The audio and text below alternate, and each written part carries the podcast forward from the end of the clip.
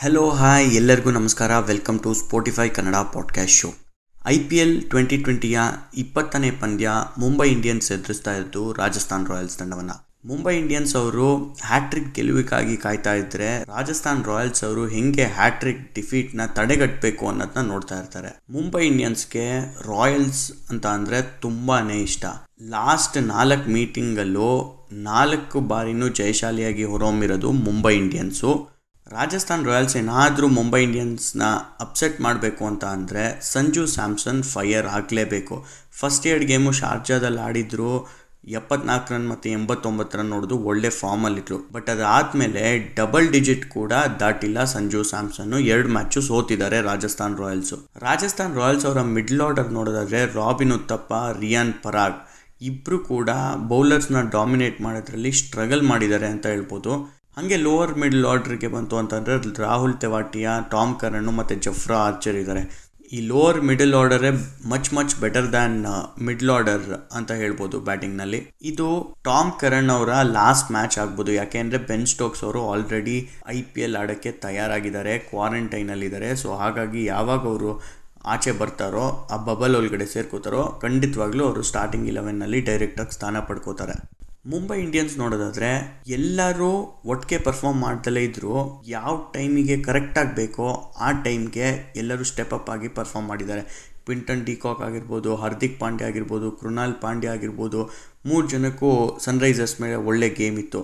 ಅದೇ ಥರ ರೋಹಿತ್ ಶರ್ಮಾ, ಈಶಾನ್ ಕಿಶನ್ನು, ಸೂರ್ಯಕುಮಾರ್ ಯಾದವ್ ಪೊಲಾರ್ಡು ಈ ಎಲ್ಲರೂ ಕೂಡ ಕಳೆದ ಒಂದಷ್ಟು ಮ್ಯಾಚಸ್ಸಲ್ಲಿ ಕ್ಲಿಕ್ ಆಗಿದ್ದಾರೆ. ಹಾಗಾಗಿನೇ ಹ್ಯಾಟ್ರಿಕ್ ಗೆಲುವಿಗಾಗಿ ಕಾಯ್ತಾ ಇರೋದು ಮುಂಬೈ ಇಂಡಿಯನ್ಸ್ ಇದ್ರ ಮೇಲೆ ಮೂರು ವರ್ಲ್ಡ್ ಕ್ಲಾಸ್ ಬೌಲರ್ಸ್ ಇದ್ದಾರೆ. ಜಸ್ಪ್ರೀತ್ ಬುಮ್ರಾ ಟ್ರೆಂಟ್ ಬೋಲ್ಟು ಮತ್ತು James Pattinson so Mumbai Indians ಅಲ್ಲಿ ವೀಕ್ ಲಿಂಕ್ ಅನ್ನೋದೇ ಇಲ್ಲ ಅಂತ ಹೇಳ್ಬೋದು. ರಾಜಸ್ಥಾನ್ ರಾಯಲ್ಸ್ಗೆ ಮತ್ತೊಂದು ಎಕ್ಸ್ ಫ್ಯಾಕ್ಟರ್ ಅಂದರೆ ಜಾಸ್ ಬಟ್ಲರ್ ಮತ್ತು ಸ್ಟೀವ್ ಸ್ಮಿತ್ತು ಇವರಿಬ್ಬರ ಪಾರ್ಟ್ನರ್ಶಿಪ್ಪು ಸ್ಟೀವ್ ಸ್ಮಿತ್ತು ಕಳೆದ ಎರಡು ಪಂದ್ಯದಲ್ಲೂ ಸೇಮ್ ಸಂಜು ಸ್ಯಾಮ್ಸನ್ ಥರನೇ ಫೇಲ್ ಆಗಿದ್ದಾರೆ.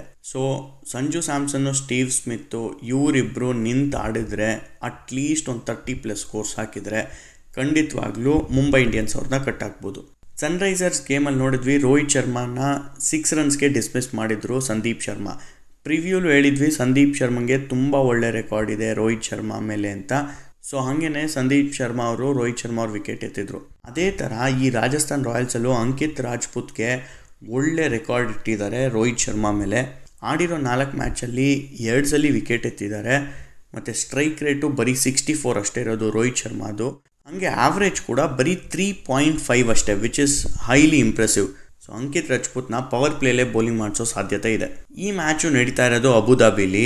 First six I P L T twenty games average first inning score ತೊಗೊಂಡ್ರೆ ಒನ್ ಸಿಕ್ಸ್ಟಿ ಏಯ್ಟ್ ಇದೆ. But average winning first inning score ತೊಗೊಂಡ್ರೆ ಅದು ಒನ್ ಏಯ್ಟಿ ತ್ರೀ ಇದೆ.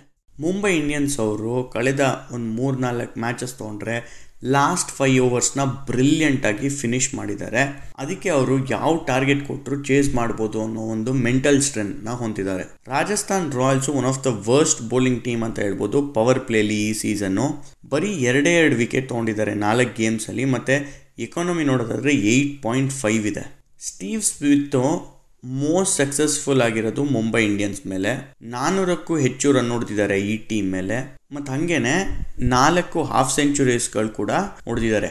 ಸೊ ರಾಜಸ್ಥಾನ್ ಗೆಲ್ಲಬೇಕು ಅಂತ ಅಂದರೆ Sanju Samson Steve Smith first ಎರಡು ಮ್ಯಾಚಲ್ಲಿ ಹೆಂಗೆ ಕ್ಲಿಕ್ ಆಗಿದ್ರೋ ಹಂಗೆ ಕ್ಲಿಕ್ ಆಗಲೇಬೇಕು. ಇಲ್ಲ ಅಂದರೆ ಇದು ಮುಂಬೈ ಇಂಡಿಯನ್ಸ್ ಗೇಮ್